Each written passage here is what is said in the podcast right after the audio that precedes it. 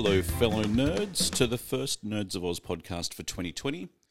Uh, today I'm going to round up 2019 just with some of my favourite bits and pieces. We are, of course, as usual, coming live to you from the Fortress of Nerditude, hidden somewhere in a forbidden swamp in Australia.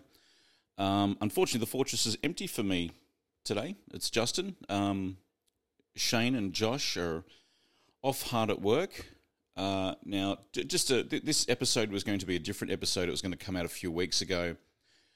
Uh, basically, all of us nerds work in retail environments, and all of us got absolutely slaughtered at Christmas. So it became difficult for us to record what should have been our Christmas episode. Um, you know, life is busy. Occasionally, scheduling is tight, but don't worry, you have me for a few minutes, and I'll be giving you a quick roundup on the best comic stuff that I got this year, and I'll, I'll prep you a little bit for what we're doing uh, this year. Now, but before we go any further, I would like to thank my trusty co-hosts, can't say the word, Shane and uh, Josh. Um, this podcast wouldn't exist without Shane, and it has been him, his encouragement that made it what it is today.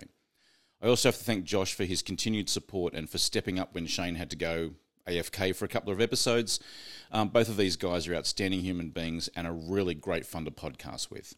Um, I think I've mentioned it before, but before we record, we have lunch from um, from a place called Sammy's, which is Lebanese food, and it's amazing. And we watch YouTube videos for about an hour, and we just chat and laugh, and it's quite possibly my favorite hour of my entire week every time we do a podcast episode. Um, I'd also like to thank our ring-ins, um, Nicole, who replaced Shane for an episode, and also helped with our um, our Christmas present for nerds episode.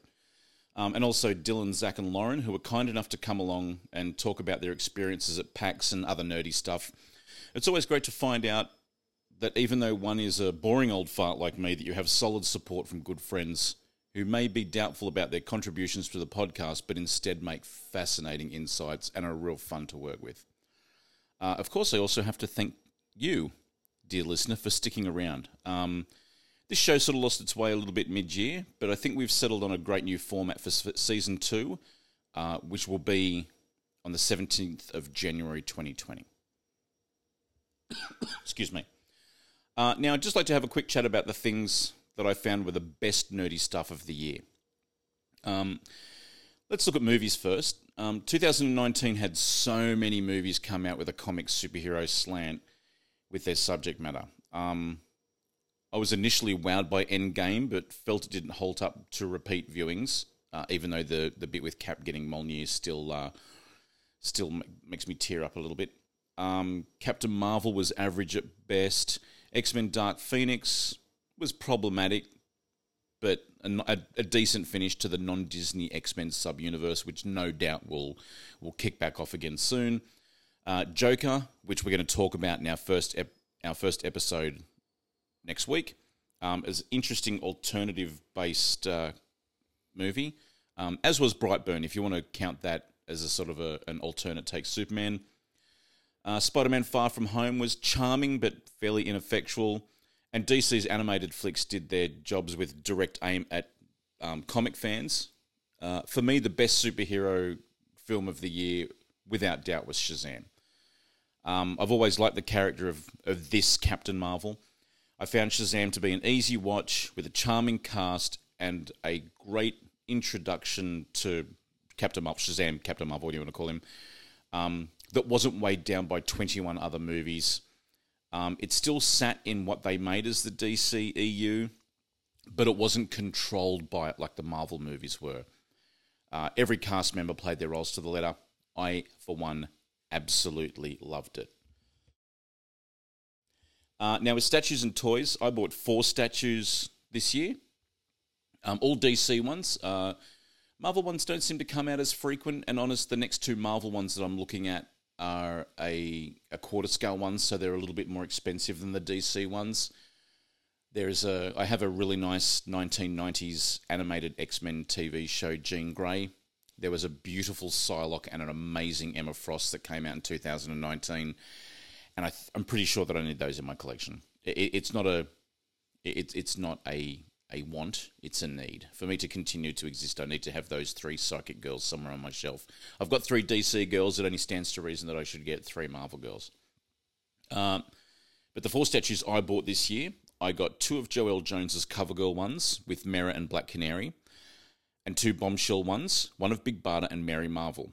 Um, oh, I actually no, she's called Mary Shazam now. Anyway, uh, I really love the Joelle Jones ones. Um, the Mera one was spectacular. A beautiful base that has like a big sort of a water sort of a thing happening.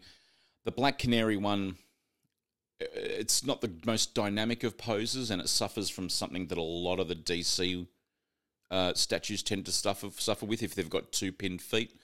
And that was is that I actually broke her leg to get her to fit into the base. Um, thankfully, it was just a joint, so it was easily repaired. But still, if I'm spending two hundred dollars on a statue, I shouldn't have to break it to get it to work. Uh, bombshell ones were amazing. Uh, they're slowing down a lot than what they were maybe ten years ago. Oh, 10 years ago, yeah, might have been that. Um, the Barda one's totally my jam. Um, she's a skater. I like to skate. Um, Big Barda's always been a favorite character of mine. She's like the I love She Hulk in Marvel, and Big Barda's probably the closest thing DC have to a She Hulky style character. Maybe her and Power Girl, um, but the, they've really emulated a lot of the uh, of Jack Kirby's designs in her roller skating outfit, which is fantastic. But I have to say that the winner would be the Mary Shazam one. Um, she's depicted as a marching girl.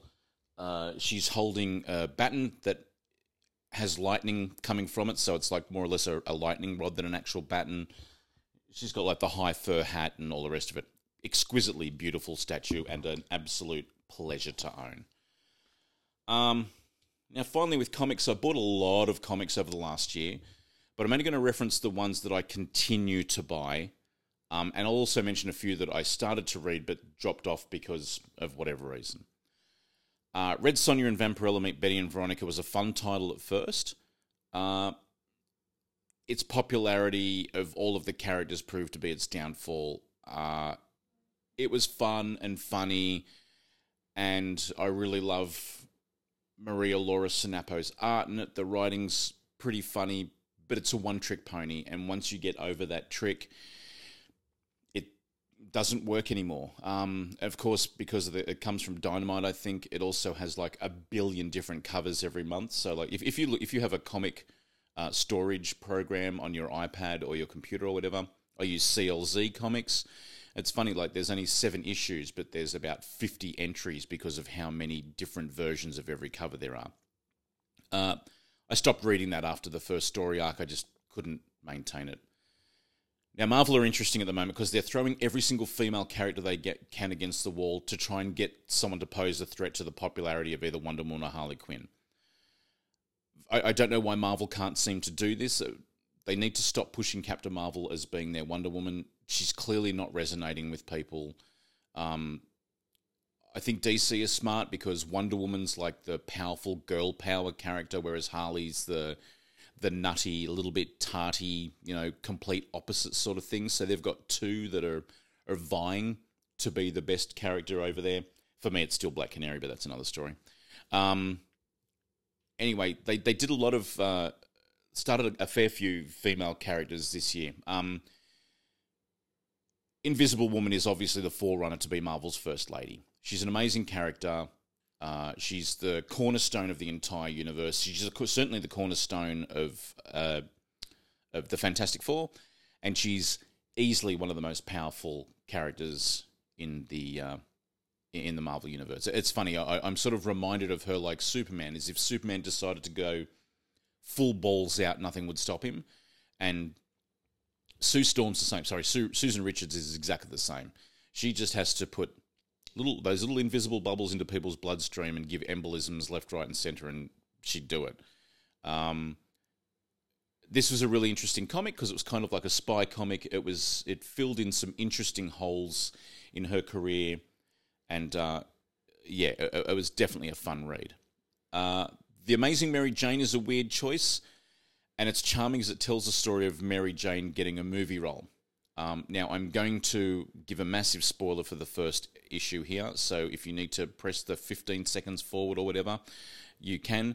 Um, the interesting twist about this is that she finds out the director of the film is Mysterio trying to go straight. Uh, so this was no doubt chosen hot off the heels of Spider-Man: Far From Home because you know the popularity of MJ has always been there, and you know, Spider Man's continuing one, continually one of Marvel's popular characters. So why wouldn't you do her as uh, a character to have as a solo comic? Um, it's it's a fun comic, and the she's deliberately not asking for help from from Peter Parker from Spider Man to to come and help because she's actually trying to help Mysterio with his um, his legitimate career and, and also he's hiring bad guys um, to to work on the film. So it, it means that he's sort of trying to reform bad guys. It's almost like Thunderbolts in a little way, but they're working at a movie studio. It's it's fun. There's obviously some something going wrong at the movie studio, and uh, it's a good read. It's a good read. Um, Web of Black Widow is exactly what you'd expect from a Black Widow comic, um, and it's just fine. It's doing what it does best. Uh, no doubt, it's being pushed for the big budget relaunch of the Marvel Universe, which is um, the Marvel Cinematic Universe, which is uh, in just a couple of months. Um, it's fine. It's a spy comic. It's a Black Widow comic. It does what you'd expect it to say on the box. And and you know, it's funny when it, whenever I read a Black Widow comic, you could just you could take any uh, female run spy film and I reckon skin it with Black Widow. Like like get like the deep fakes guys to reskin it with Black Widow. You could get Salt and make it a Black Widow movie. You could get any of the Girl with the Dragon Tattoo films and and make it a Black Widow movie. You could get um uh Red Sparrow. Right, Red Sparrow was almost exactly a Black Widow movie. Um, yeah, it, it's it's fine. I, I, I stopped reading it. It's fine. Uh, next one was Black Cat. Black Cat is uh, Marvel's attempt at a Catwoman comic, with the hero being a thief with a solid heart. It's again, it's fine. It's another Marvel comic that's just fine. The stories are entertaining enough to keep me interested. Um, weirdly, Dracula and Blastaar have turned up in some of the comics, so it's like a, a real surprise of a comic. Uh, again, it's fine. It's it's drawn good enough. The art, the story is fine. It's just not. It hasn't hit that goal that I really need. Uh, now, uh, the next one from Marvel is the Jane Foster Valkyrie comic. Now, th- this is really the dark horse of the set, and it's amazing. Um, Foster's no longer the the god of thunder. Um, she's been stowed the gift of being the last Valkyrie. Um, the comic's full of surprise guest stars. Um, it's drawn beautifully. The story's really good. Um, if you haven't bought individual issues of this, you should go back and buy the trade whenever it comes out. It, it's it's exquisite. Uh, it's really an exquisite, uh, exquisitely drawn comic. Now from DC, uh, Lois Lane uh, was the one real standout for me. Uh, it's a really interesting story that shows the various aspects of Lois, from journalist to mother to wife to protector of the DC universe's biggest secret and Superman's identity. You know, like that's a lot of pressure for a woman. Um, now, using the paparazzi getting a pic of her kissing Superman whilst being married to Clark Kent is a great way to separate them. Um, and it makes for a very All the President's Men styled comic of intrigue. It's a good comic. It's drawn nice. It's got a lot of emotion. It's got a lot of guest stars. It's uh, it's it's great. I really can't talk about how good this comic is. Uh, considering that it's it's not superhero-y, it's just telling a story. It kind of reminds me of like Titan Comics have their um their true crime comics, or what are they called? Um, hard case crime comics. It kind of reminds me of that, but set in the DC universe, which is pretty cool. Um, now, DC are also doing a new thing called Black Label. It's kind of like their old Vertigo comics, but it's well and truly entrenched in the DC universe, or or, or it's taking the characters like the like the Joker movie that I mentioned earlier, or like the movie Joker that I mentioned earlier. Uh, it's taking the concepts of what's going on in the DC universe of characters in the DC universe and mixing them up a little bit. Uh, the first one that I really like is from is called Harleen. Um, now, I'm, I'm going to horribly mispronounce this gentleman's name.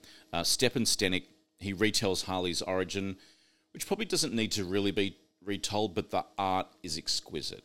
Um, he has he does an amazing comic for Image Comics, which is a romance comic that has its cornerstone of the relationship relationship between the two leads in a bondage and disciplined submissive dominatrix sort of a relationship and it works. It, it's like a it's like a '60s romance comic with a just a little touch of kinky sex in it. But seriously, just just go to Google and type in um, Harleen and have a look at how amazing the art in this comic world. Uh, now, next one is another Harley one. It's called Joker Harley Criminal Sanity. Now, this tells of a different world where Harley is a psychologist working with the police on the case of a Joker serial killer. Um, it's beautifully drawn. It has two separate drawing styles. So the current day is done in sort of a black and white realistic style, and stuff that's told from the past is done in color. Two completely different artists do it. It's exquisitely drawn. It's like reading an episode of CSI. Uh, unfortunately, the second issue was delayed. I only just got it. I got the first issue of that a while ago, um, several months ago, and I've only just literally got the second. I just read the second issue this morning, and it's blowing my socks off. I um, I really, really love it. Uh, Black House have also done a Wonder Woman comic, which seems to be one where Wonder Woman's in the future and the Earth is sort of destroyed. I haven't read it yet, so I can't comment on it. It's only just come out. It's not one of my best of the year, just because I didn't get it until the other day, till a day or two ago.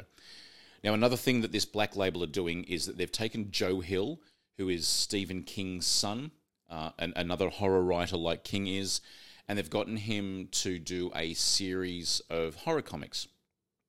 Uh, Dollhouse Family is a real quirky horror comic about a girl who's got a miserable life who retreats into a dollhouse which she sees as a substitute family but they might actually be prisoners of a thing that lives in the dollhouse. The things that live in this dollhouse actually do live in this dollhouse. Uh, it's it's good. Um, it's a nice it's a nice horror comic. It's well drawn. It's a good story. Uh, this is one that I'm not 100% both feet into yet. I'm, I'm sort of still considering whether I really, really, really, really, really like it or not. Um, it's not there for me yet. What is there for me is my comic of the year, which is Basket Full of Heads. Um, another horror comic. Um, it's a surprising one. It, it's drawn like uh, it's drawn like Stray Bullets, which um, is I think still being published sort of erratically. Uh, it's it started off as a crime comic and turned into a supernatural comic. Uh, I'm I'm thoroughly enjoying it. Um, like, like, the name "Basketful of Heads" is immediately, obviously, a horror a horror thing.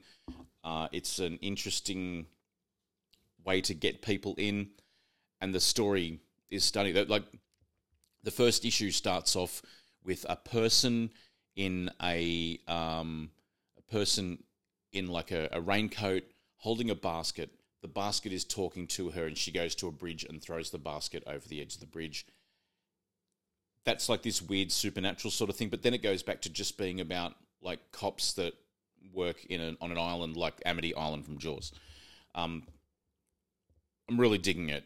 I, I just got issue three and I, I can't wait to get stuck into it. It's so well paced. It's so well drawn. I'm just stunned by what a great comic this is. This is how horror comics, how continuing story horror comics, so like soap opera horror comics, not like your your things like um, Vault of Horror and stuff like that, which are like little sort of uh, punchline joke five page stories. This is this is how a continuing story comic should be done.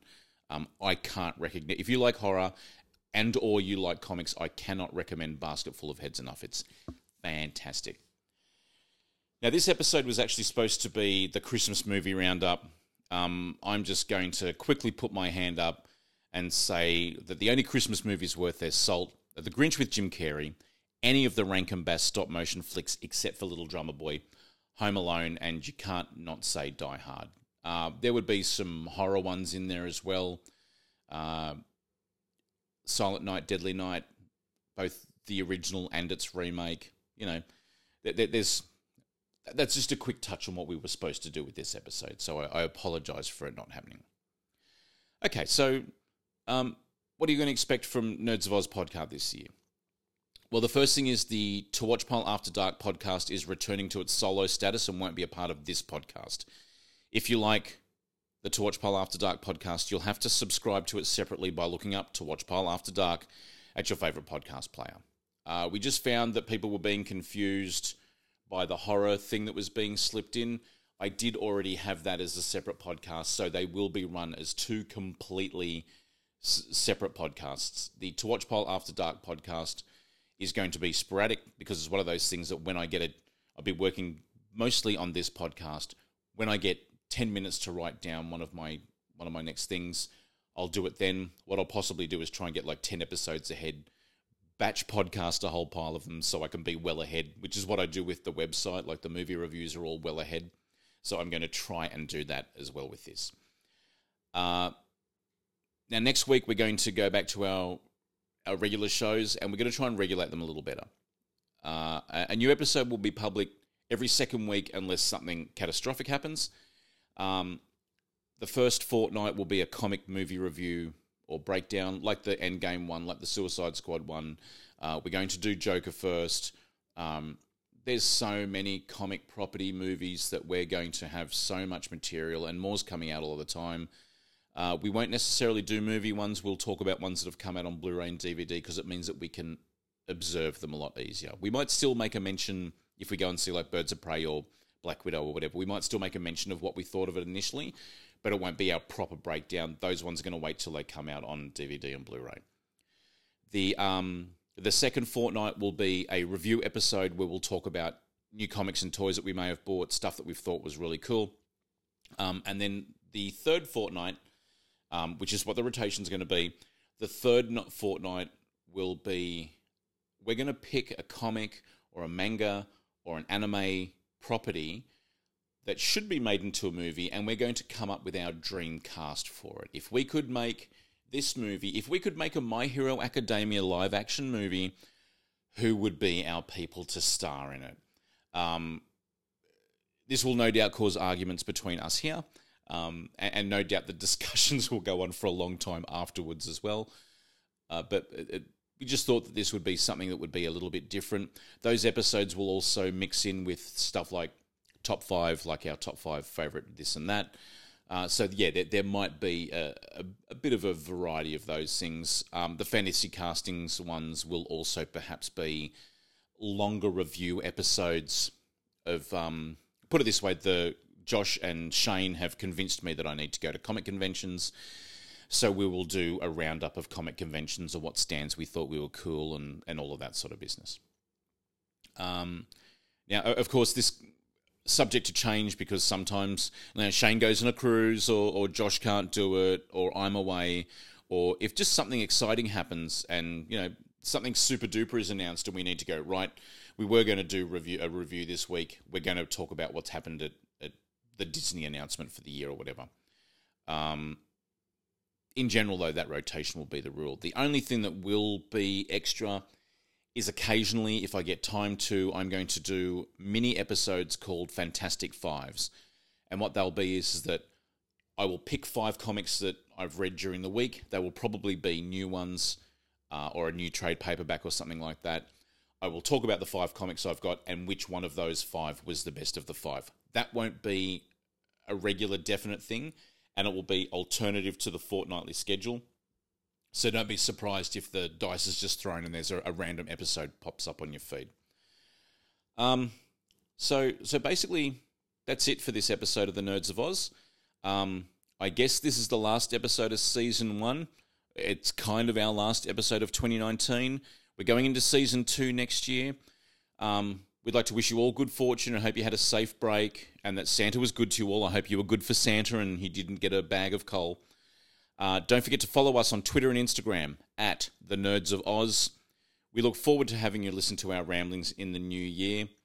Thank you so much for listening. Thank you for your continued support. We we love doing this, and we love it when when we find out that you people are listening to us. Please, whatever podcast uh, player that you're listening to us on, give us a review. If you like it, give us five stars. Give us a little review talking about why you liked us uh, those sorts of things help us promote the show. They move us up the list a little bit, which can potentially get us more listeners, um, which means that our content can be maybe a little bit more regular. Um, yeah, thank you so much. I hope you enjoyed this episode. Um, we will talk again in the next episode, which will be the beginning of season one. Thank you so much. Bye.